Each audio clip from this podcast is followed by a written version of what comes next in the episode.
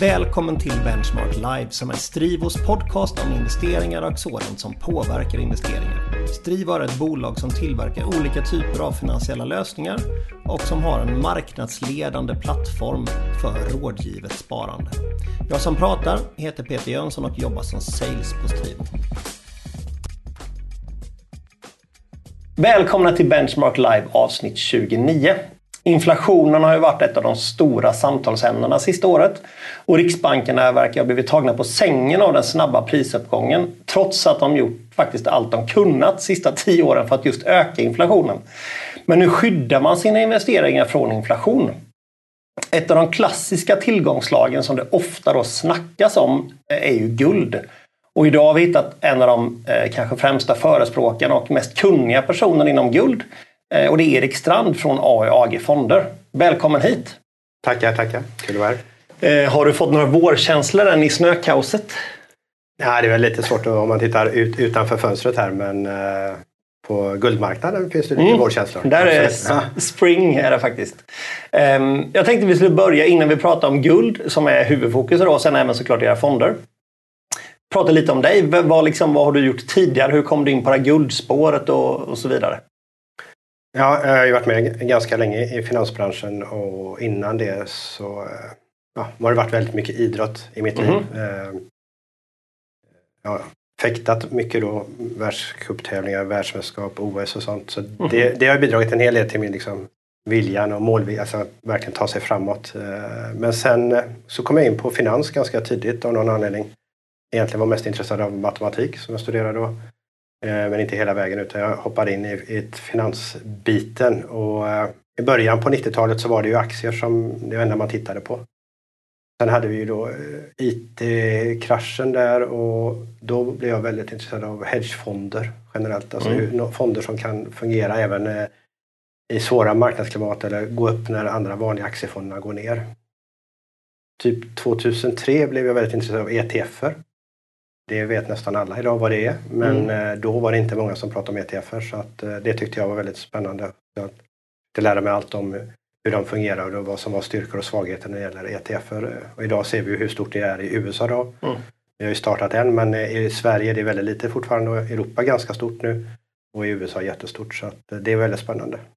Sen 2006 började jag väl bli intresserad av guld och sen formligen exploderade in, eh, frågan när vi hade finanskrisen. Mm. Eh, och man undrar vad som hände. Liksom, man räddade hela systemet, men hur räddades det? Eh, I en marknadsekonomi så borde inte saker bara räddas på det sättet, utan saker brukar krascha och sen växer upp nya mm. fräscha gröna träd. Men helt plötsligt så kunde vi rädda hela systemet. Eh, och det gjorde man ju då genom att trycka mycket pengar och in med mycket likviditet i systemet. Och det fungerade ju på ett sätt. Eh, och då för mig blev det liksom frågan, vad är pengar? Jag har ju tagit det för givet och jag märkte att det är väldigt få som kan förklara vad pengar är. Det är fortfarande svårt även för mig att kunna förklara det på ett kort sätt. Mm. Hur pengar blir till, alltså från Riksbanken, hur det går runt i affärsbankerna. Och, och väldigt kort eh, så finns det ett ord som heter FRB, Fractional Reserve Banking. Och det går ut på att vi tror ju att banker tjänar på mellanskillnaden. De tar in pengar och så lånar de ut dem och så har de lite skillnad på räntan och det vet vi om. Men saken är ju att de här pengarna går runt i systemet. Så när jag stoppar in 100 kronor på banken så får de kanske låna ut 91 kronor till dig. Eh, du går och köper något från Kalle och Kalle har ju pengar och stoppar in de här pengarna eh, på en annan bank eh, och så får den banken låna ut 82 kronor mot de här pengarna. Och så mm. fortsätter de här 100 lappen runt och då blir varje hundralapp i princip en tusenlapp när det har rullat runt hela systemet. Och det gör att bankerna har egentligen bara 10% av de pengarna vi ser på våra konton. Och det är där bankerna blir svaga då när det blir riktigt shake i systemet som vi har sett nu. Mm. Och då med tanke på vad är pengar, då kommer man in på guld och silver. Och guld och silver är det som har varit pengar genom vår historia, fortfarande är eh, och har då en väldigt stor eh, vad ska jag säga, relation till detta och särskilt sen eh, man frikopplade eh, guldet från dollarn 1971. Eh, den 15 mm. augusti. Det är ett väldigt viktigt datum i vår... Nixon. Ja, precis. Eh, vår, vår nutid. Eh, och det kan vi komma tillbaka till lite sen för det, är ett väldigt, väldigt viktigt datum faktiskt. Mm. Vi kan gå, komma tillbaka till det redan nu. Det kan vi göra. vad var det som hände? Vad var det som hände? Jo, och vad, hur var det innan 71? Ja, innan hade man ju en, en guldstandard som det heter. Och det är inget som jag förespråkar. För jag gillar att guldet är fritt för då prissätts guldet fritt också. Men det man sa var att dollarn skulle vara lika bra som guld. Alltså att USA lovar. Mm. Eh, Och då kunde man sätta ett fa- fast pris på guld för guld och dollar var samma sak i princip. Eh, Men så märkte eh, Tyskland och särskilt Frankrike då att oj, ni håller på att trycka pengar ser det ut som. 1969, alltså i, med krigen i Vietnam. Mm. Alltså, Så ni menar då USA? USA, Ja. precis. Och eh, det här fortsatte fortsatte och då sa ju Frankrike, det finns en väldigt bra video när de Gaulle, en riktig statsman, säger att vi vill ha riktiga pengar, vi vill ha guld, för det är det avtalet säger. Eh, och på tre år, från 68 till 71, eh, så halverades USAs guldreserv. Så idag är den på 8000 ton som den var då i slut 1971. Men den var på 16 000 ton efter att eh, USA hade vunnit alla världskrig och allting. För det är ju vinnarna som samlar på sig guldet. Eh, Men den halverades på tre år och då fick man panik i USA. Eh, Där liksom. Och så 13 augusti, en fredag, samlade man alla viktiga personer i USA, satt över helgen och sen på söndag gick då Nixon ut och sa vi bryter kopplingen. Och så sa man till Frankrike och Tyskland, de hade handelsöverskott då, ni får dollar, ni kan säga vad ni vill. Mm, Okej. Och då bröts det. Eh, Och sen dess blev ju priset på guld fritt. Och nu har det då gått, det, låter, det är ju ganska länge sedan fortfarande för alla som är inte födda på 60 och 70-talet utan eh, eh, men det är ändå bara 52 år då nu. Och på den tiden så har den amerikanska dollarn förlorat 97 procent av sitt värde i guld. Så, eh, om vi tar guld som konstanten, för egentligen Mm. guld är ju en. Guld är guld, ett kilo guld är ett kilo Man guld. tänker ofta tvärtom. Ja. Att valutan är konstanten och att de andra priserna rör sig. Precis, och det är det som är det viktiga. Men eftersom alla känner så så måste man ändå prata om att guldpriset är si och så. Mm. Eh, Men alltså 97 procent då har dollarn förlorat på de här 52 åren och eh, kronan eh, har förlorat 98,5 procent. Mm. Det låter inte som så stor skillnad men det är ju 3 procent och 1,5 procent. Det gör så att kronan har tappat 50 procent Mm. dollarn Mm. under de här åren också. Eller dollarn har gått 100% bättre. Ja? Precis, man ska ju vara lite positiv där. Mm. Eh, Så där ser man ju då lite vad som händer att eh, vi är i ett system och alltid varit där det är lättare eh, att skapa mer pengar och skulder. Eh, För politiker, jag tror det är ganska politikerdrivet. Alltså väldigt få politiker vill driva hårda reformer. Nu ska vi ha sunda finanser.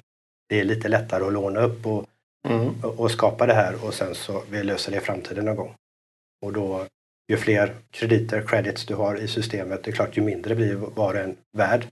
Mm. Sen tar det ju ett tag innan marknaden. Marknaden kan ju eh, förvänta sig det här redan i förväg. Man ser att det här kommer att hända eller marknaden reagerar efteråt när man förstår vad som har hänt. Så det går ju inte alltid ett till ett. Nej, precis. Eh, Så inflation eh, som vi har sett nu. Vi brukar ju prata om först hand monetär inflation. Det såg vi ju redan från 2008 när det då tryckte så mycket pengar. Mm. Och det vi tyckte var kanske intressant var ju att när man väl sa att det gick ganska bra 2011 och framåt så fortsatte ju balansräkningarna på centralbanken att öka och, och räntorna var nere i botten trots att man sa att det gick så bra. Och det är ju lite konstigt. Om Mm. det gick så bra, varför trycker vi pengar? Så bra gick det nog kanske inte då som man Ja, det är inflationsmåttet de, de eh, såklart söker sig till. De tittar på då prisinflation och det var ju farligt Exakt. för monetär inflation eh, då tar det ju även med tillgångsinflation och Mm. det hade vi ju. Vi såg ju hur Oh, fastighetspriser gick upp, hur börserna gick upp. Eh, men det var ju så, såklart mycket tack vare att man tryckte så mycket pengar. Sen fick du då fenomen med de här superlåga räntorna att alla tog risk eh, för du fick ju ingen ränta på pengar. I USA så blev det ju väldigt populärt för företag att låna gratis och sen göra aktieåterköp. Mm. Då får du mindre antal aktier. Priset per aktie går ju upp och ledningen sitter med en option Mm. på det Vinsten här. per aktie går upp. Ja, allting går ju upp per aktie plötsligt och, och då ser det ännu bättre ut och kurserna går upp. eh. Det man inte har tänkt på där då det är ju att får vi en svår situation framöver så har man ju liksom, ser inte företaget lika bra ut för det har ju mycket mer skulder. Och när Exakt. räntorna går upp, där är vi kanske idag då. Så att det skapade ganska mycket dåliga incitament eller felaktiga incitament eh, som eventuellt får betala priset för, eller vissa får betala priset för nu. allt guld ägs det av centralbankerna till mångt och mycket fortfarande? Alltså är centralbankerna fortfarande ägare av guld? Eh, det där är väldigt intressant. Alltså de största ägarna av guld är fortfarande i, i privat i, i, smycken. För det smycken mm. har vi haft sedan eh, Egypten, alltså Kleopatra med sina mm. masker och så vidare. Eh, sen finns ju centralbankerna som är väldigt stora ägare och de har ju varit väldigt stora köpare då sedan finanskrisen. Varje kvartal i princip har de varit nettoköpare och året var det ju kvartal då med, med rekordköp från centralbankerna för de vet att det är det de behöver. När det blir riktigt krisigt så är det ditt förtroende som bygger på hur mycket guld du har i din reserv. Mm. USA och eh, Tyskland, om vi tar dem som exempel, så har de eh, runt 75 procent av sin valutareserv i guld. Så det, guld är väldigt okay. viktigt för dem. Och Sverige? Sverige har legat på 11-12 procent. Okay, så vi är lite, lite tunna där. Eh, och man ska veta att Sverige var tvungna att använda guldreserven 2008. Uh-huh. Man var tvungen att sälja 50 ton guld för att få dollar. För de svenska bankerna låg så illa till. De hade åtaganden i dollar uh-huh. som de inte kunde möta. För du fick inte dollar för krona. Det, gick uh-huh. inte, det frös ju systemet. Så då, då sålde Riksbanken 50 ton guld och fick då dollar för det. Som man okay. då eh, gav till bankerna som fick betala med kronor till, till Riksbanken. Så att bankerna klarade sig. Så de låg riktigt illa till där. Eh, och guld, så guldreserven fick aktivt användas. Eh, sen kunde man då köpa tillbaka den när allting har lugnat ner sig. Men mm. vi ligger ungefär på 11-12 procent i Sverige så det, det, är lägre än de stora länderna. Vi kanske borde börjat här, men varför blev det guld från första början? Det är liksom bara en gul sten. Vad är grejen liksom? Eh, jag kan hålla med att det är gult. Sen finns det också att det är en sten, men där, där skiljer sig. Det, det, det, är en metall och det, det är viktigt. Så att, mm. när, när, om det är Warren Buffett eller någon annan säger att det är en gul sten, mm. då skrattar jag alltid lite. Mm. För att det är en metall.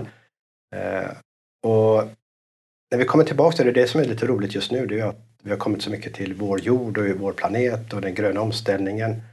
Eh, och där blir det intressant hur metaller och alla andra ämnen ska användas och det är då egenskaperna i de olika metallerna.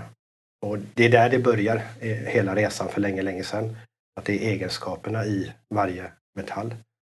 Och ädelmetaller som guld, silver, platina, palladium. Det är ju för att de dels är väldigt ovanliga och dels att de har väldigt unika egenskaper. Och tar vi guld då så är det ju att guld stannar guld, det reagerar inte med någonting. Alltså du kan stoppa guld i vatten, du, mm. du kan hålla det i luften. Det stå, du kan gräva upp en, en eh, egyptisk skatt som är flera tusen år gammal. Och det ser precis ut som det var helt nytt. Mm. händer ingenting. Så egentligen kan man säga att från början så utgick man från periodiska systemet. Ja. Vi kan inte ha gaser som betalmedel. Ja. Vi kan inte ha någonting som rostar. Exakt. Vi kan inte ha någonting som är lätt att hitta för då kan alla gå ut i skogen och gräva upp sina egna pengar. Exakt. Och då blev det typ de här ädelmetallerna. Ja, då blir det guld. Och det, ja, just därför har man kommit hit idag. Som jag sa från innan, det är det som är det roliga. Att eh, vi har ju periodiska systemet som bakgrund i vår, i vår hemsida, mm, ja, vår logo. Eh, och det tycker vi är en rolig referens för alla känner igen det. Man har sett det i skolan. Mm. Alla har glömt bort det, vad det var. Vad det var.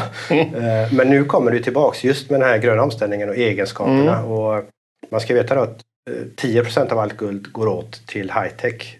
Så det är inte så mycket, 90% går ju till investeringar. Så det är en väldigt liten industriell del. Men den industriella delen är väldigt, väldigt viktig. Så vi, kan, mm. vi har. Och växande kanske?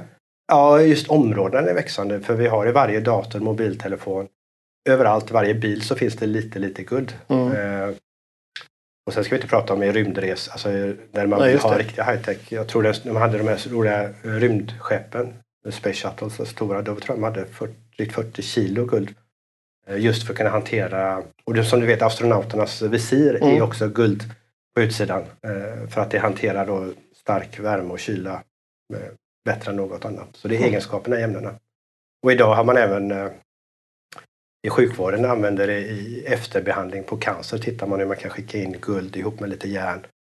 Skapa en, en mikrovärme för att ta bort liksom, döda celler där man vill döda celler och inte, mm. men inte döda andra celler. Så att, eh, och det är samma sak med eh, platen och palladium som också är viktiga medelmetaller. Det är ju de som har räddat vår värld fram tills nya greentecken kom.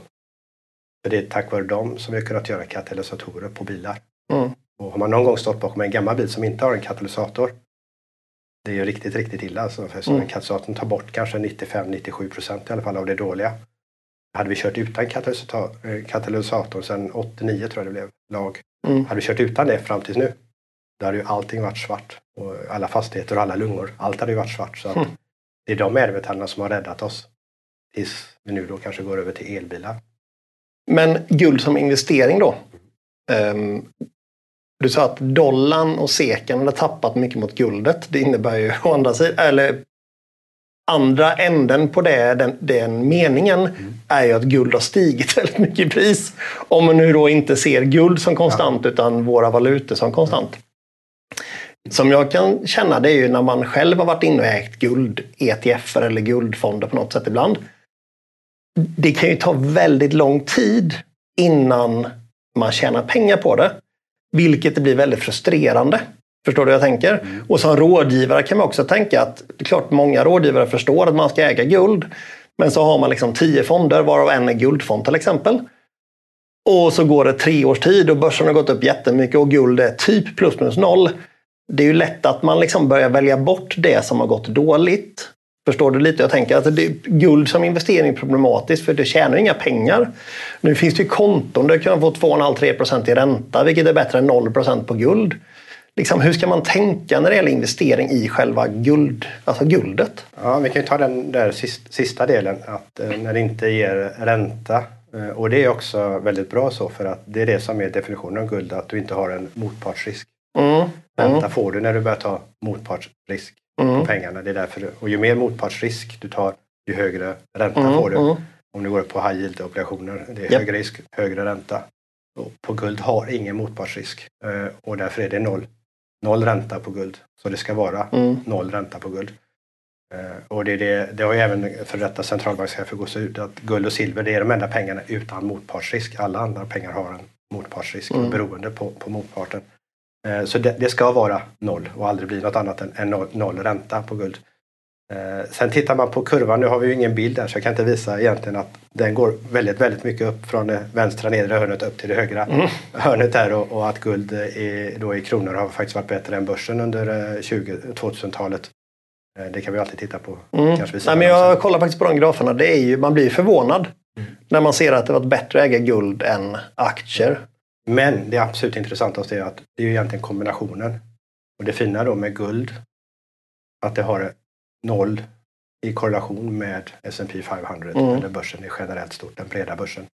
Och gruvbolagen ligger ungefär på 0,3 och det tycker jag eh, en tillgångslag som ligger på plus minus 0,3 är väldigt bra om vi har vanliga börsplaceringar som, som basen. Mm. Att då hitta tillgångslag som har så låg korrelation med det att addera till portföljen blir ju väldigt bra just för att få eh, bättre riskjusterad avkastning för totalportföljen Eh, och ändå är det en ganska enkel placering. Det är inte att man går in i en hedgefond som är en blackbox som, som också har låg korrelation med börsen. Mm. Man har ingen aning om vad ja, de gör eller hur den kan gå hit och dit. Man vet inte varför de har liksom, nej, Här är det ju ändå en long only, om det är bolagen eller råvaran, long only låg korrelation som passar väldigt bra mm. i, i, en portfölj. Eh, men du har rätt i också i att eh, Stefan, min kollega, han brukar säga det, jag tycker jag är lite kul också. Jag har inte sagt det själv förut men, men eh, lite är det som så att eh, råvarorna ibland tar eh, trappan ner och hissen upp. Det mm. går liksom lite eh, platt, platt, platt, platt och sen när det, när det sticker så sticker det väldigt snabbt. Mm. Eh, och det kan ju antingen kan det leda till att man blir frustrerad eller så brukar jag säga att det viktiga är faktiskt att vara investerad hela tiden. Eh, det, går inte, det är väldigt svårt att komma in efteråt för det går så fort när det, mm. när det rullar. Att då kommer man ju oftast in sent. Och kommer man in då sent, ja, då ökar ju risken att man kanske får en, en eh, negativ upplevelse. Så att, eh, mm. Jag tror man ska vara med hela tiden, både för sin portfölj och för avkastningen. Mm. Att alltid vara inne. Vet du om våra, Riksbanken äger guld, men vet du om våra stora institutioner, typ AP-fonder och den typen av investerare äger guld också? Man kan säga så här att i Sverige är det är dåligt med det. Eh, I USA och andra institutioner tar vi Ray Dalio på Bridgewater, alltså världens största fond. Mm. Han säger som 7,5 procent guld ska det vara och 7,5 procent andra råvaror. Mm. Eh, minst eh, Oxford Economics som gör studier säger också mellan 5-10 procent guld minst i en portfölj. I Tyskland är det mycket mer vanligt att institutioner har guld. Okay. Så Sverige är lite efter i den frågan. Liksom, 60-40, det är aktier och räntor, det är det som vi bygger vidare på mm. det. Och det gjorde vi ju ett tema för vår andra fond Precious Green. Just det. Eh, vi, eh, när vi pratade om 2020 då pratade vi om eh, the perfect storm, den perfekta mm. stormen. Där vi ser att vi närmar oss ett tillfälle när vi kommer att ha en period där både aktier och räntor är dåligt att äga. Mm. det var det egentligen en stor del vi byggde fonden på, Precious Green. Mm. Och två år senare så hände ju faktiskt precis det då, 2022 då, mm. när det var dåligt. Och det tror jag kan bli väckarklockan för de stora svenska institutioner och se hur ska så våra portföljer se ut. Mm. Eh, hittills har jag bara sett att de har varit väldigt eh, intresserade av att gå åt andra hållet, att egentligen mer private equity, illikvida ja, tillgångsslag och så vidare. Och det är klart, eh, är de illikvida så går de inte att värdera och det kanske är skönt när det egentligen går ner fast det går inte att värdera så man kan mm. behålla det till inköpspris om mm. inte annat. Eh, det tror jag ganska, har varit en farlig väg och det kommer vi väl se nu och det har vi ju sett en del eh, när man har investerat i knepiga banker och så vidare. Att, mm. Vilket pris det får att gå åt det hållet. Mm. Men däremot då amerikanska har man sett att de istället gått åt andra hållet. Att nej, men vi ska ha 5% allokering mot guld eller någonting sånt. Mm. Att, eh, Sverige är kanske lite efter. Men mm. eh, det, återigen för guldmarknaden eller silvermarknaden så är det egentligen en, en bonus för det betyder att det finns väldigt mycket krut som kan gå in i marknaden. Just det. Eh. Innan vi går in och pratar om era fonder mm. så tänkte jag bara, det har ju faktiskt kommit upp en konkurrent till guld eh, i form av bitcoin. Eh, och jag menar, bitcoin har ju tidigare rört sig väldigt mycket som risktillgångar överlag. Att när liksom alla är giriga, börsen går upp, så har bitcoin gått upp enormt mycket.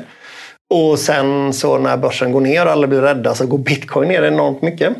Men bitcoin, vad jag förstår i alla fall, så tillkommer bitcoin mer eller mindre som ett svar på finanskrisen och som ett digitalt guld för att kunna enklare göra transaktioner. Inte behöva gå runt med mynt i fickan liksom, med guld om nu den domedagen kommer när det gäller det finansiella systemet. Utan ett liksom, mer enkelt hanterligt sätt att uh, handskas med pengar i en digital värld. Uh, men nu sista veckorna så har ju faktiskt guld och bitcoin gått upp samtidigt. Alltså det har varit som en risk-off-tillgång för att motverka typ First Silicon, vad heter det, Silicon Valley Bank och uh, de olika bankerna i USA och Credit Suisse också för den delen.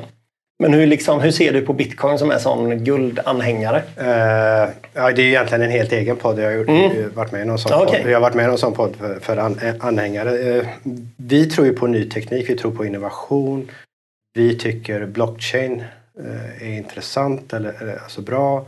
Det kommer säkert att komma ännu bättre lösningar. Innovation bygger ju att det alltid kommer nya saker som mm. är ännu bättre mm. och ännu snabbare. vi har ju sett det mer som Alltså blockchain handlar ju då om att föra information, sen om det råkar vara pengar eller vad det är man liksom förflyttar från punkt A till punkt B eh, på ett sätt som är då snabbt eller säkert eller en kombination av detta. Och det är alltid en tävling mellan att göra det så snabbt som möjligt, alltså Visa, Mastercard, de ska ha så mycket transaktioner så snabbhet är viktigare än säkerhet. Mm. Eh, skicka det via en, en kryptos, kryptis som jag kallar dem, för block, alltså bitcoin igen, mm. det finns ju 7000 eller mm. 13 000, det finns ju många av dem. Eh, har olika snabbhet och olika säkerhetsgrader och, och, det är alltid intressant. Eh, kanske ännu intressantare att skicka dokument som ska mellan de bitarna. Istället för att skicka mail, då, som är, mailsystemet mm, som är en variant av det. Eh, sen, eh, jag ser det mer som att man egentligen kan ta betalt för själva transfereringen av datan, pengarna eller informationen från punkt A till B. Inte att det finns ett värde i själva medlet, som, eller det här som ja, gör transaktionen. Mm. Det är inte där värdet utan det är systemet som ser till att det händer.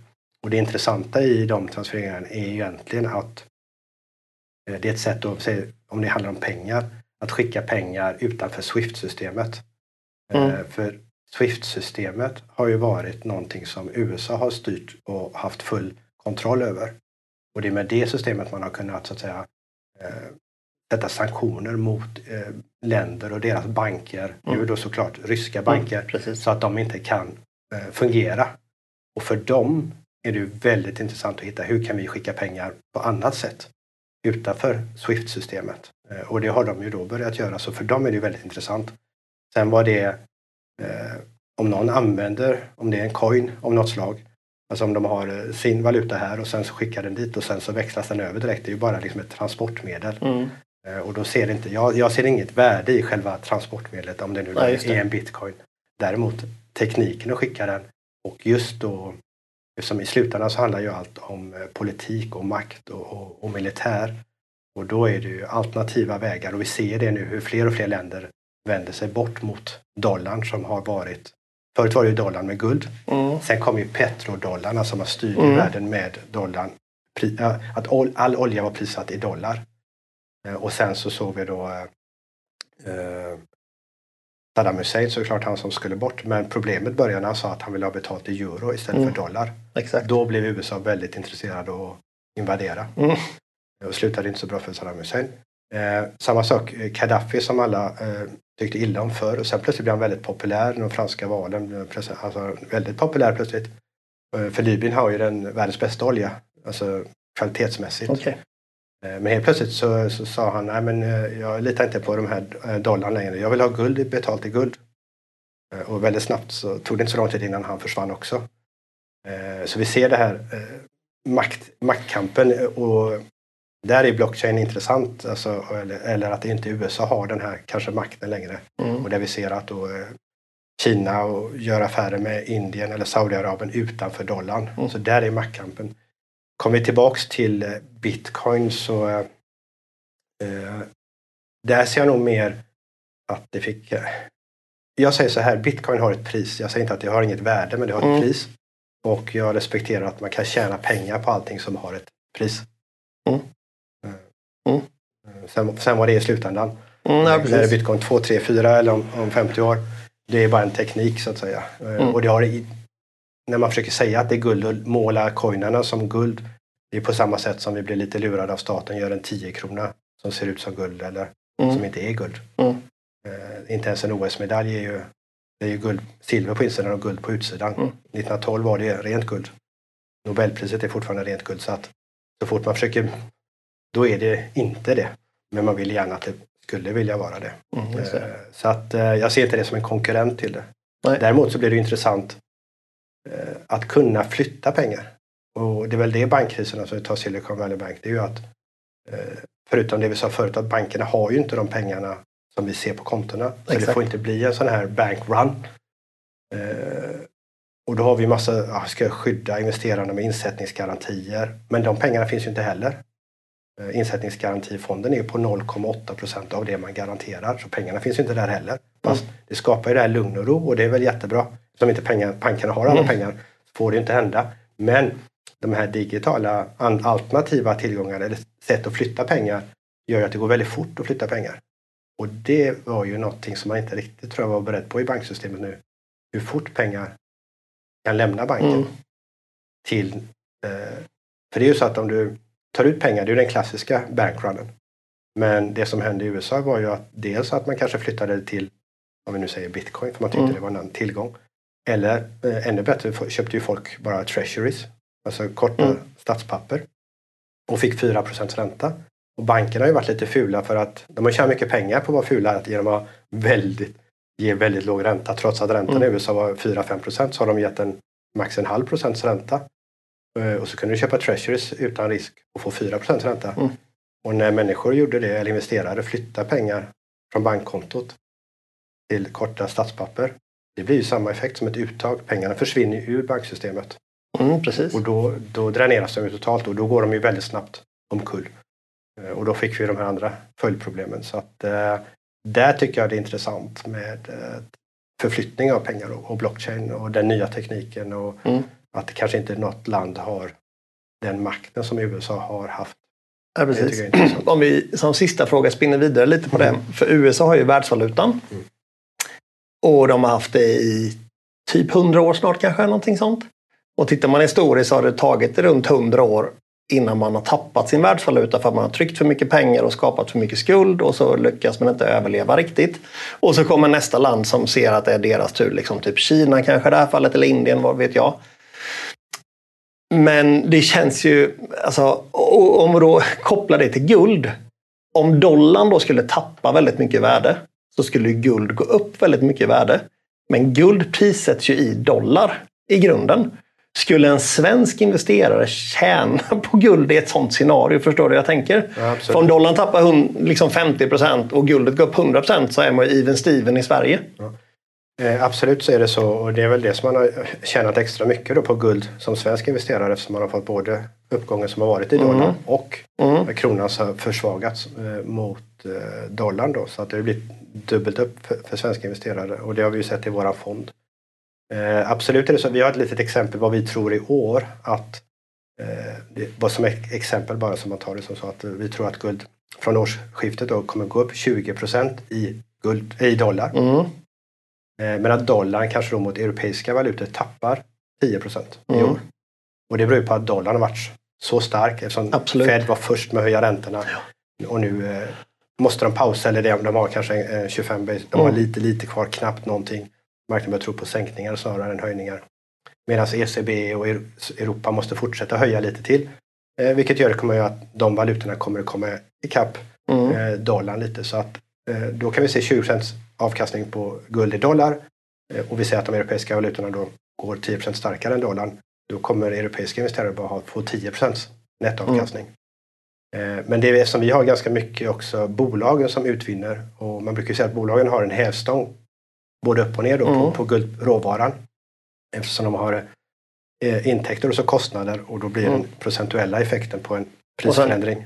Ganska alltså balansräkningar som har lån i sig också. Så Ja, det på blir- eget ja, kapitalet det tjänar man ju väldigt mycket mer när det går bra. Säga. Precis.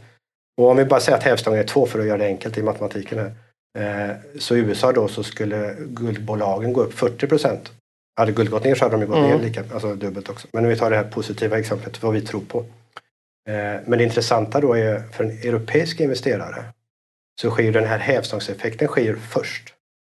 Sen kommer förlorar man då de här 10 procenten på ett amerikanska bolag, Mm. då blir nettot 30 procent. Mm. Och då, då skillnaden mellan guld som råvara och bolagen det är att du får 10% på råvaran och 30% i bolagen. Och det sker ett sånt år när dollarn kanske då släpper och ger tillbaks lite av det den har gått upp. Eh, motsatsen är såklart har varit då innan.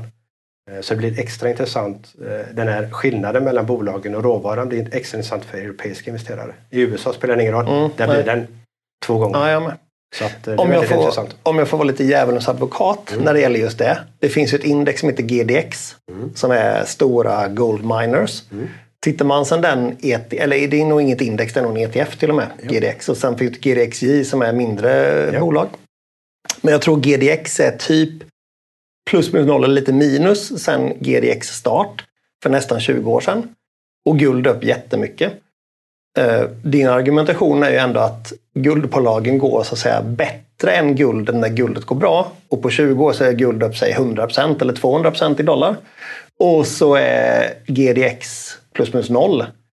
Liksom varf, varför finns det inte en lång korrelation? Det kanske är dagligen det finns hög korrelation men över tiden så verkar det inte som att man tjänar så mycket pengar på Eh, att äga guldbolag. Det är väl lite olika vad ska vi säga, perioder. Eh, och man kan säga att eh, bolagen... En, ett, en sak bygger på ett rent fenomen. Och det var att eh, om vi tar just den här perioden som har varit över den lite längre perioden, Mm. alltså 15 åren. Är att innan det kom möjlighet att investera i ETF eller i Europa då ETCR Mm. eh, så fanns inte det. Då, då alla som ville äga guld ägde bolagen. Mm. Sen började det komma då en eh, produkt som blev väldigt tacksamma att få en direkt fysisk allokering mot guld via ETF och ETCR.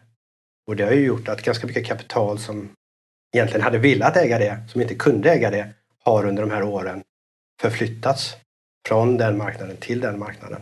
Okej. Eh, Och det har varit en ganska lång resa. Nu ska jag säga att den är över.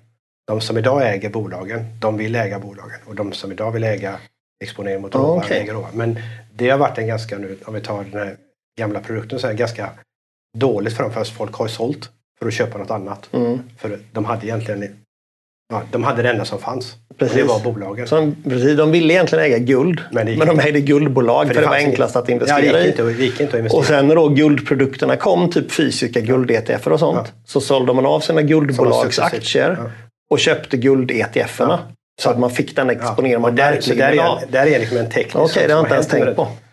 Eh, sen finns det andra fenomen och det var eh, eh, bolagen gjorde en del misstag som är idag är det slags positivt att de gjorde dem. Alltså, eh, ett tillfälle så gick de största bolagen upp och hedgade sin produktion Mm. eh, och så stack guldpriset Mm. upp och det har de fått väldigt mycket kritik för så det gör de inte längre. Okej. vilket är bra. Eh, utan nu hedgar bara sådana bolag som har väldigt stora problem att banken tvingar dem att hedga sin produktion. Utan eh, gör inte om det misstaget för det förlorar de mycket på. Och sen har de gjort misstag som när, de hade, när vi hade ett relativt högt guldpris då 2011 fram till 2011. Att de satsade väldigt mycket på att leta nytt och nya projekt. Vilket är väldigt kostsamt. Mm. Och det fick de nog återigen äta upp när priserna kanske vände ner igen. Mm. Så satte de alla kostnader och inte eh, tjänat på det. Utan vad som har hänt nu däremot, eh, som kanske inte marknaden har sett, det är att eh, de har lärt sig från de bitarna och de sista, sen finanskrisen eller 2011, eh, så har de då minskat sin skuldnivå. Och det här är väldigt Okej. intressant. Ganska mycket. Och man ser alla, egentligen alla andra sektorer och branscher har ökat sin Mm. skuldsättning. Så har, är det här en sektor där man har minskat sin skuldsättning. Sen har ju priset, som du säger, på råvaran gått upp ganska mycket. Eh, produktionspriset skiljer sig lite på bolagen. Det ligger allt från 1000 dollar upp till 1800 dollar. Okej. Eh, Mm. Det skiljer sig ganska mycket mellan bolagen. Är det som kallas all in cost? All in sustainable cost, precis. Japp. Eh, och där kan man också tänka olika. Det låter ju självklart att man ska ta den som har eh, Mm. producerat billigast. Eh, för det, men då ska man veta att det är det säkraste bolaget såklart. Mm. Som det klarar Mm. en prisnedgång. Men eh, när det gäller av, fortsätter priser uppåt så blir hävstången på det bolaget som har högst Mm. kostnad, deras vinst eh, får ju mycket mer gånger faktor Precis. på resultatet. Eh, och det bolaget kommer då gå upp mer på börsen. Så det är inte alltid helt självklart att man ska hitta det bolaget som har lägst Nej, precis. produktionskostnad. Men det, det kan vara ett vanligt eh, fel annars. Att man, Mm. ja. Men vill man ha trygghet så är det det man ska gå på. Mm. Eh, Så att eh, jag ska säga, eh, och nu har, de, nu har de väldigt stora vinster och de har också lärt sig att de då ska, de gör aktieåterköp. Vi ser ganska mycket M&As. Vi ser höga utdelningar. Newmont uppe på 5 utdelning, alltså det är stora bolag. Så de har blivit mycket mer aktieägarvänliga. Så Mm. nu, jag tror eh, din observation är rätt. Det har inte varit bra. Och just det gör att det är lite ganska optimalt just nu. Eh, För att nu har de lärt sig och gjort det rätt och marknaden är väldigt lågt värderad Mm. och har väldigt mycket att, att ta igen. Så att, eh, jag skulle se det som en opportunity. Men det är viktigt kanske som investerare att veta vad man äger så att säga. Äger jag, står det guld i fonden eller vad det nu kan vara, då kan det antingen vara guldpriset man exponerar mot eller guldbolagen. Ja, Och det är olika risk i de, i Är de fonderna risker? egentligen. Precis, jag brukar säga så här att eh, vill man ad- addera guld, alltså en råvara som tillgång, eller, alltså guldmarknaden eller ädelmetallsmarknaden, för att skydda portföljen, då är det råvaran guld. Mm. Och det är det vi gör i våran fond Precious Green. Där Mm. är det råvaran Japp. guld. Eh, Men tycker man det här är intressant, vänta nu, det kommer gå åt så mycket mer metaller. Det kommer gå åt som silver då som också har varit mer pengar än guld genom historien. Eh, Men som är 50% investering och 50% från industrin. Alltså inte bara 10% som Mm, utan just det. 50% För silver är det ämne på jorden som leder el och värme bättre än något. Eh, Och är överallt där man trycker på en knapp. eh, Just att de är böjbara, hållbara och leder och ämnen. Så att silver, och silver är i en bristsituation. Och vi kan inte göra någonting utan silver. Så silver är ännu intressantare än guld när det gäller avkastning. Mm. Och tittar man då, tycker man det här är intressant, alltså man tror på det här och vill vara i ädelmetallsmarknaden för avkastningens skull. Då, är det liksom, då ska man nog lämna guld, råvaran, utan då är det Mm. silver, antingen råvaran silver eller bolaget som utvinner metallerna. Ja, Så det är lite beroende på hur man vill använda det. Och ni har ju en fond som heter Silver Bullet. Som Mm. är, jag tror att det marknadsför den som Europas mest riskabla fond. Vilket är ett roligt sätt tycker jag att marknadsföra en fond. Ja, Vi kan inte verkligen. berätta, för det var er första fond vad jag vet va? Ja, det var bara kan du inte berätta lite mer om vad den investerar i? Ja, det var vår flagship-fond. vill säga. Mm. Den eh, har varit på miljarden, den är på 900 miljoner idag. Mm. Eh, gick ju ner lite och sen har den gått upp, gick ju väldigt starkt här i, i mars. Mm. Kanske det bästa i Sverige, jag vet inte. Mm. Men det var en stark månad. Vi brukar inte prata så mycket om ka- avkastningen i sig eller tycka den är bra eller dåligt. Men den är ju long only, bara i bolag. Eh, och just då för att silver är om jag, jag, jag gillar guld jättemycket men jag, Mm. jag ska säga att jag älskar silver. Eh, Potentialen i Mm. silver och, vad det kan användas till och vad det, vad det gör för mänskligheten. Eh, Och just att vi har en situation där vi kan få en fysisk brist. Och får du en fysisk brist på en råvara som du Mm. måste använda, då sticker priset Oändligt. oändligt. Och det som är intressant då är att priset också är inelastiskt, det vill säga att du har ganska lite silver i varje bil. Alltså vi kan prata Mm. om, eh, en vanlig bil så är det kanske 20 gram och en elbil 35 gram. Så det är bara elbilarna kommer Mm. göra, eller solcellerna kommer göra att du behöver mer silver. Men utan de där grammen kan du inte göra bilen. Mm. Och även om de här priset går upp 200-300 procent så kommer ju inte Mercedes eller Volkswagen eller Volvo eh, inte köpa, vilja Nej, köpa det. De betalar ju vad som helst för det ändrar ju inte priset på slutprodukten. Exakt, om de 30 grammen kostar 100 spänn eller 3000 spänn eller 10 Det, 000 det ändrar, spänn. väl- ändrar inte slutprodukten. Precis. Och det gäller ju mobiltelefoner och datorer också. Mm. Så att de betalar vad, vad de måste betala för. Mm, de det är häftigt. Och, och, medan som olja har varit, liksom, när det har blivit väldigt dyrt så slutar vi använda det och så går priset ner. Mm. Här kommer det dröja väldigt, väldigt länge. Och vi kommer heller inte hitta någon... Alltså på jorden eh, finns inga ämnen. Alltså vi vet vilka ämnen de är och egenskaperna. Och, och vi har skalan på hur de leder el, el och värme. Så att eh, det går inte att ändra. Eh, vi använder ju koppar. Eh, och det koppar kommer ju också användas väldigt, väldigt mycket mer. Eh, men silver, när det är viktigast, då använder vi silver. Vi kan inte ersätta det. Utan det är snarare så att vi hittar fler områden med silver. Men fonden då tillbaks. till- Den är väldigt enkel, long only. Och då försöker vi hitta de bolag eh, som har så mycket, hög andel silver som möjligt. I sin liksom, Ja, produktions... för det är aldrig Ja. bara en metall. Mm. utan det är silver Nej, och precis, guld du eller silver och koppar. Ja, och du tar ju upp allting som är värdefullt. Eh, för mycket av silver kommer som en eh, biprodukt från de som producerar guld eller, eller letar efter guld och eh, koppar. Så får de upp silver. Eh, får vi den här bristsituationen så är det väldigt svårt för industrin att ja, men utvinner vi mer silver. För de här guld och koppar, de kommer inte utvinna mer guld och koppar, alltså av allt de har för Mm. att få mer silver. Det är inte deras affär. Så det är egentligen bara de som är primary silver, alltså primärt är silver, som har ett incitament att försöka öka utvinningen Mm. för att möta priset. Så det kommer bli svårt att möta med ökad utvinning. På samma sätt så är det ju att du kan inte heller starta nya gruvor för att starta en ny gruva från du ska börja tills du är igång så är det 10 år. Idag pratar man om 15 år. Mm. Det är det med tillstånd och Ja, finansiering hela vägen och komma igång och börja, och börja ja. göra.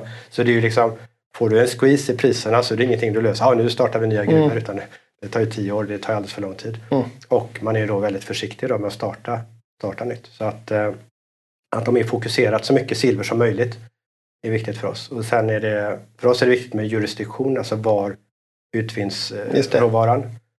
Av flera olika anledningar. Eh, vi vill då undvika svåra länder.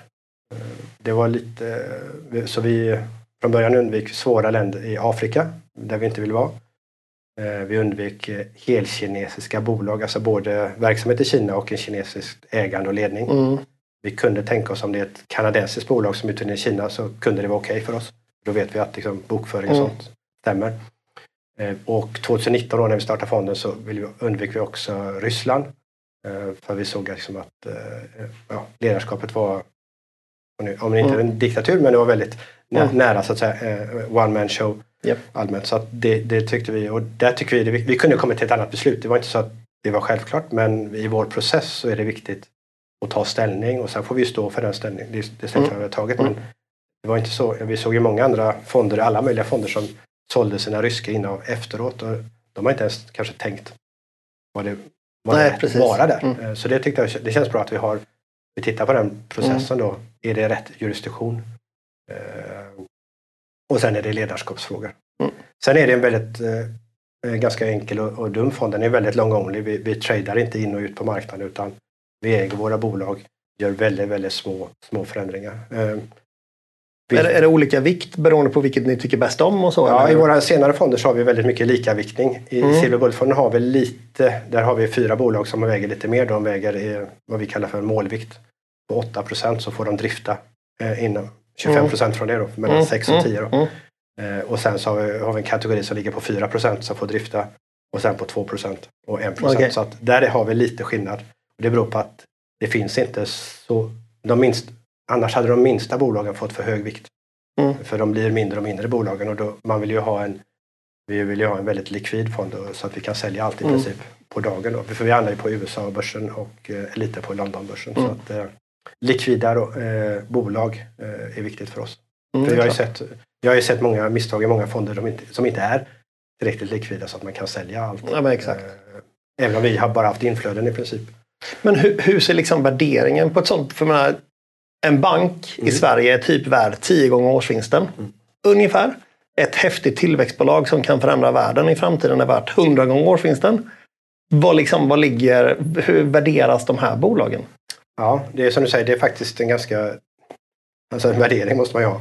Men, men vanliga värderingar är ganska svåra att eh, använda på bolagen för att eh, ett bolag kan ju vara väldigt, väldigt lönsamt. Men det kanske har nästan gjort slut på allting som de hade under marken. Mm. Men Ja, lönsamheten är jättestor. Exakt. Medan ett annat bolag har precis börjat och liksom kostnaderna är där. Men de har väldigt mycket i marken framför Mm. sig och det ser du ju inte på, på ett P tal Så, så det, där får man, eh, och nu ska jag lite, gräva djupare för, för att hitta, hitta, om man nu ska hitta en bra värdering på Det märks att vi är i Göteborg. Eh, nej, så det, där är det... Men man, man kan nog säga så här att vi tittar på bolagen men återigen i fonden så går inte vi aktivt in och ut på grund av ett eh, bokslut eller inte. Alltså, Nej, just det. det som händer, när det händer något bra så händer det på någon väldigt eh, sak som man inte kunde veta. Alltså någon Mm. så här chock, Mm. Positiv nyhet eller negativ nyhet. Det var också någonting som man inte kunde läsa ut bakåt. Alltså att, och så kommer den här, så här negativa nyheten.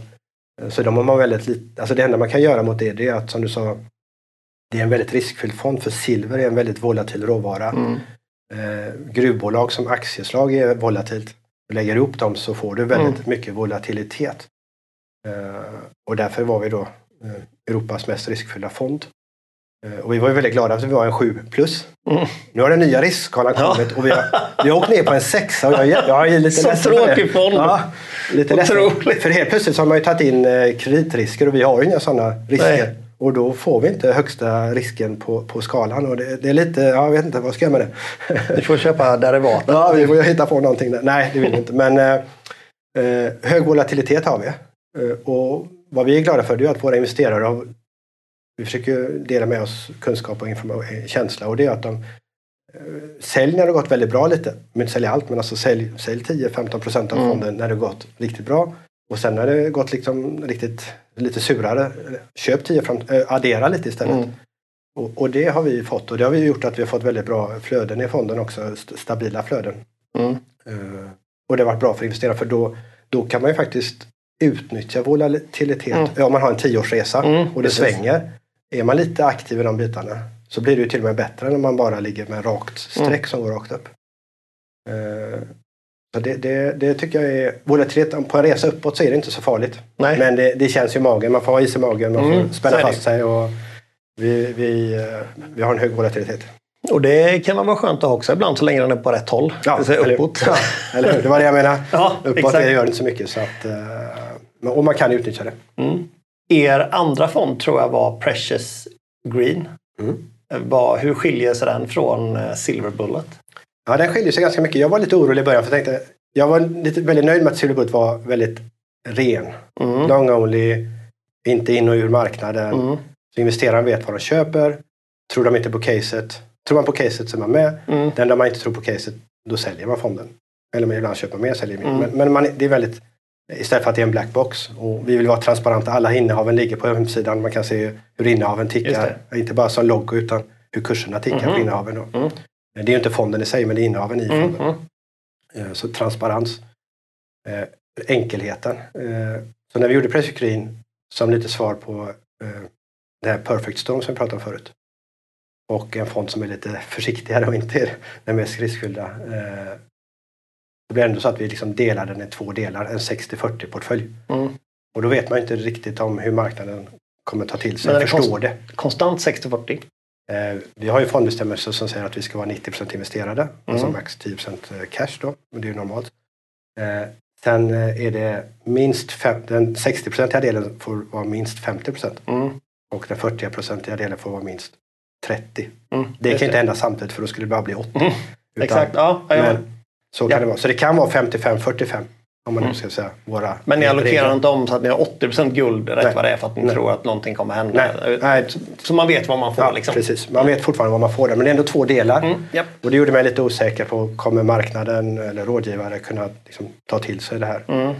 Eh, Det var min osäkerhet innan, men det har visat sig bli en total succé. Och avkastningen har ju varit Mm. som ett, ett streck bara. När jag kollade på grafen, den ser väldigt stabil ut. Ja, och Alltså, väldigt, mycket stabil. positiv avkastning Ja, varje år och, och då har vi haft liksom alla kriser, alltså krig och, och räntekriser. Ingenting Mm. syns på grafen så att Och det blev ju då 2002 liksom när det verkligen fonden går plus och är en av de bättre fonderna i Europa mm. på det här konceptet. Och det som är bra är då att istället för obligationer så har vi råvaran guld. Just det. Får... Inte guldbolag utan guldet. Ja, där är det råvaran som vi har som exponering. Eh, där vi tror för att det är ett bra skydd, som obligationer är ett bra skydd, men eh, där vi tror att guld har samma eh, förmåga att kunna skydda portföljen. Eh, men när, eh, när det går bra i börsen eller när vi har inflation, då, då, då kan guldet också gå bra. Mm. Och aktierna går bra. Eh, Medan obligationer där hade man problem. Nu kan det börja bli lite intressant igen att äga obligationer för vi förväntar oss mm. att de ska börja sänka igen då. Mm. Men vi kommer ju snart vara nere i samma scenario att vi ligger på 0 eller 1 procents ränta och då är det mm. inget kul med obligationer.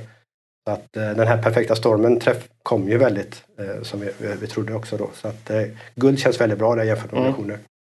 Eh, och så har du ju noll, noll i korrelation då med de mm, andra tillgångarna. Och på det som vi då kallar aktiesidan så tycker vi liksom att globala aktier, ja det är väl bra men det är väldigt tråkigt.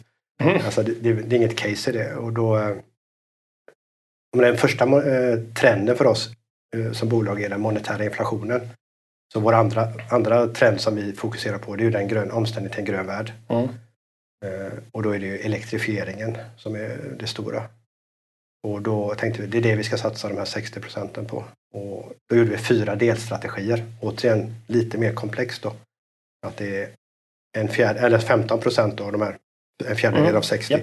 mot bolagen som utvinner de metallerna som behövs. Och då är det framförallt eh, litium och koppar. Och lite andra metaller, men litium och koppar kanske är de viktigaste mm. i, det, i, den biten.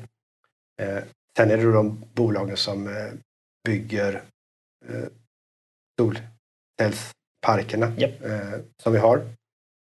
Och sen så har vi då eh, lagring av energin, alltså fuel cells och batterier, hela den biten. Och sen så har vi ett fjärde ben där vi eh, där man effektiviserar, återvinner, alltså eller optimerar energiförbrukningen. Så det är fyra olika delstrategier för att jämna ut det där. Mm. Det syns, känns också väldigt, väldigt bra för vi ser ju hur sol, solcellsbolagen, eh, där pratar vi också mycket volatilitet. Mm. Nästan mer än i, mm. i silvergruvbolagen. Alltså.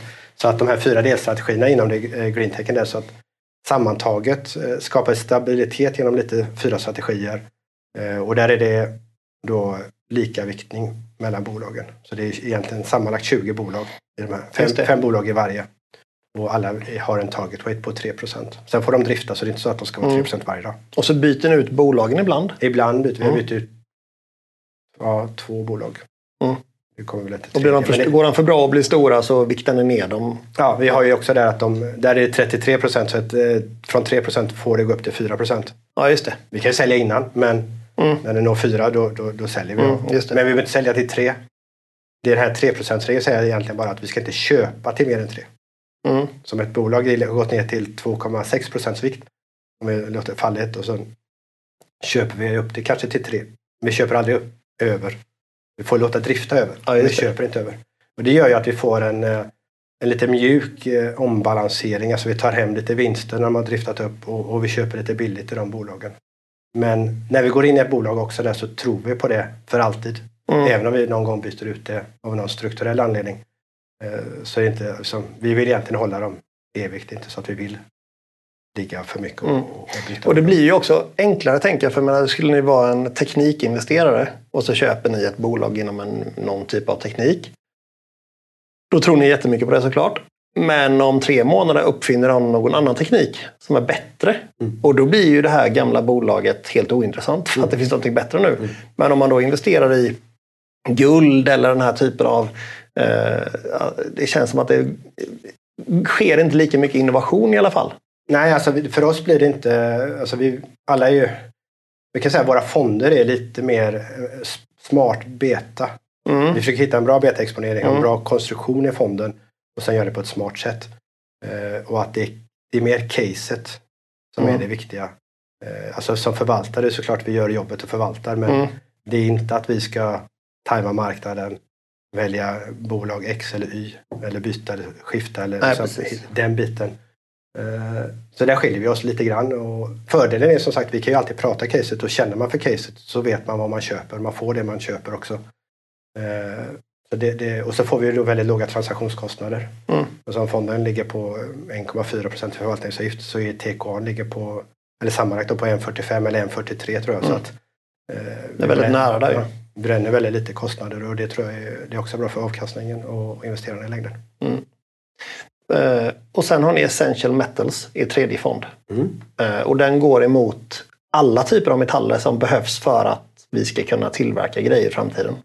Ja, Enkelt. Ja, ja, det var, ja, nu var det klart. Eh, Ja, precis. Nej, men det var väl... eh, För oss är det den breda fonden. Mm. Tittar man utifrån den stora eh, makrovärlden så är det fortfarande på ett sätt en smal fond. Alltså som, Mm. som en råvarubolagsfond. Fast man tar bort olja och gas och man tar bort eh, boskap och livsmedel. Utan man är, kommer ner på metallerna. Men den blir ändå bredare. Och det, eh, om Silver Bullet är väldigt vass så kan den ju bli för, för nischad även om den det räcker att äga den. Men, Mm. men, men den är så, så, så speciell och så unik i det sättet så att eh, har man, inte, om man inte ens kommit in på råvaror så kan det vara lite långt steg att komma dit. Mm. Eh, och Precious Green har ju mer sin stabilitetsfunktion, alltså som en blandfond, en smart blandfond. Eh, så känner vi att eh, vi vill ha en bredare fond som är alla metaller och då är det också industrimetaller. Och, där har vi smeknamnet Dr. Copper. Mhm. Har vi på den. Och, koppar har ju varit, liksom, priset på koppar har ju lite, så den blir mycket mer med konjunkturen. Kommer nog ha en högre korrelation med vanliga börsen. Mm, just det. Men är den, hur är den viktad? Så kan ni ha väldigt mycket i koppar? Eller är det alltid 10% i koppar? Eller hur? Nej, vi, eh, vi har inga regler alltså Nej. vi måste göra utan eh, det är väl lite som eh, Nu är det återigen så alla bolag där utvinner ja, många metaller. Så det är väldigt Mm. svårt att säga. Mm, och sen, det är klart. Om man räknar procent så räknar man på Ja, Just det, det är ju ingen, ingen råvarufond utan det är en råvarubolagsfond. Ja, och vi äger då 25 bolag med lika viktning också. Just det, precis. Eh, Och det var lite roligt för det har råkat bli tre svenska bolag Mhm. i, i fonden. Annars har vi ju egentligen inga svenska bolag men i den fonden Boliden, SSAB, Lundin Mining. Ja. Eller? så, så var det. Gött. Jag är ingen aktieanalytiker men gött jag tog dem fall. Jag tänkte vi avslutar lite. För så som jag, om jag tänker på om jag googlar gruvbolag och tittar på bilder så kommer jag se ganska mycket smuts så att säga. Det är skitigt och det är sådär. Men hur, liksom, hur kan man vara så gruvbolagsfokuserade som ni ändå är och ändå upprätthålla någon typ av hållbarhetsnorm som är godtagbar? Jag vet inte, vad är det för artikel på era fonder? Ja, nej, men det här är, tycker vi är väldigt, väldigt intressant och något som vi fokuserar väldigt mycket på då. Och det är att vi ser hållbarhetsfrågan, eh, jag ska inte säga på ett helt annat sätt, men på vårt sätt. Och det är lite annorlunda än vad det eh, normalt syns utifrån. Och det intressanta där är ju att vad, vad, är, håll, vad är hållbarhet? Eller vad behövs för att göra en grön värld? Mm, exakt. Alltså den som går upp på gatan och säger vi ska ha en eh, grön värld, men vi ska inte ha några gruvor. Nej, Det blir väldigt svårt. Då är man på fel planet. Mm, ja, Alltså, vi kan inte göra det utan metaller. Det behövs så mycket och det behövs mycket mer metaller. Mm. Så vi måste utvinna metallerna. Och vi säger från vår värld, för vår värld, är metallerna. Eh, sen kan det utvinnas på bra och dåliga sätt. Mm. Och där kommer vi in i matchen. Men du svarade på vad har era fonder för? Ja, eh, eh, vi är liksom- artikel 8-fonder. Ja, ja, men då är det ju Ja. liksom grönt. Ja, ja. Och det är just för att vi, vi bolagen möjliggör och att vi, vi jobbar aktivt för, för detta och hela tiden eh, matchar det. Det är väldigt... Eh, ja, men det är bra att eh, på något sätt eh, de som utvärderar bolagen också Mm. när det gäller hållbarhet, att de har kommit så långt så att de kanske förstår att vi måste gräva upp saker ur marken som inte är hållbart i sig för att kunna nå en hållbar framtid. Ja, och då ser man och sen Ris risken är ju, skulle jag säga, ofta att politiker är rätt liksom sega och dåliga på något sätt. De, Men jag har drivit och, och, och varit med och det, det gör man ganska bra nu ändå, trycker på i Sverige att eh, Sverige är ju egentligen ett land som har mycket eh, mineraler, eh, som har någon form av stabilt ledarskap eller regeringar så att, eh, och regler för företag. För företag, när du har så långa projekt så vill du gärna se stabilitet Mm, i det, det landet för annars är det ju svårt att veta vad du investerar i eftersom det är mycket pengar att investera. Eh, alla de företagen finns. Eh, men däremot tillstånd. Nu inte, Sverige har varit länge det sämsta. En del länder har blivit ännu svårare nu. Men det har varit svårt och tråkigt. Men nu börjar vi se, till och med förra regeringen, när, nya, den näringsministern tog upp det. Och nu också ännu mer. Så vi börjar ju bli positiva och det är Mm. väldigt viktigt för Europa måste ju ta Mm. ansvar. Absolut. Eh, om vi bara producerar 30 procent av det vi konsumerar. Mm. Det, det, är inte hållbart, det är inte bra. Och resten görs i Kina och Ryssland. Något liksom. annanstans. Och då har du ju nästa parameter.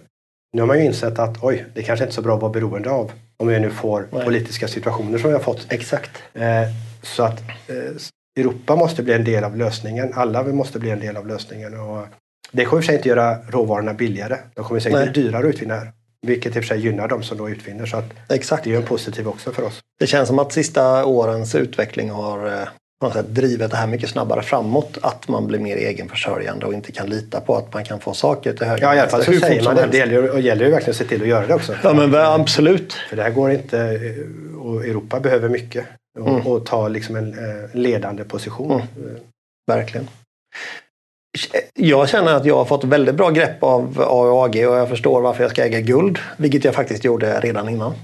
Um, är det någonting du känner att vi har glömt att beröra som du gärna tycker vi borde få fram innan vi avslutar? Nej, men vi, kort kan vi bara kort säga att vi har, som vi inte kanske gick in på, att vi har vår börshandlade fond då, som, ja, som är, också mm. då finns över hela Europa eh, att köpa. Och där är det ju strikt stora bolag som har väldigt, de har så att säga högsta ESG-biten och det gör att eh, den ETFen eh, Silverbolt har mycket mindre bolag så det är svårt att få väldigt hög mm. ESG-score eller betyg mm. som det Men den har fem glober på Morningstar så att där ser man att verkligen att eh, det går att få det och det förväntar vi oss också på Essential Metals när den kommer in i betygssystemet att den kommer ha väldigt många glober mm. där på, på Morningstar det. så att eh, det fungerar i den världen. Sen är det alltid svårare med mindre bolag. Mm, så är det, med det är klart. Även med vanliga aktiebolag. Stora Precis. bolag, mindre bolag, de får lite olika rating. Mm. Men eh, där ser man att vi kan få fem glober också. Mm. Det är jättebra. Tack så jättemycket för att du ville vara med i Bankmark Live. Tack själv. Tack. Det du hört i denna podcast ska inte ses som rådgivning rörande finansiella placeringar eller investeringar, bokförings-, skatte eller juridiska frågor. Du ska inte basera dina investeringsbeslut på det som framkommit i podcasten. Kontakta alltid din rådgivare för att bedöma om en placering eller investering är lämplig för dig.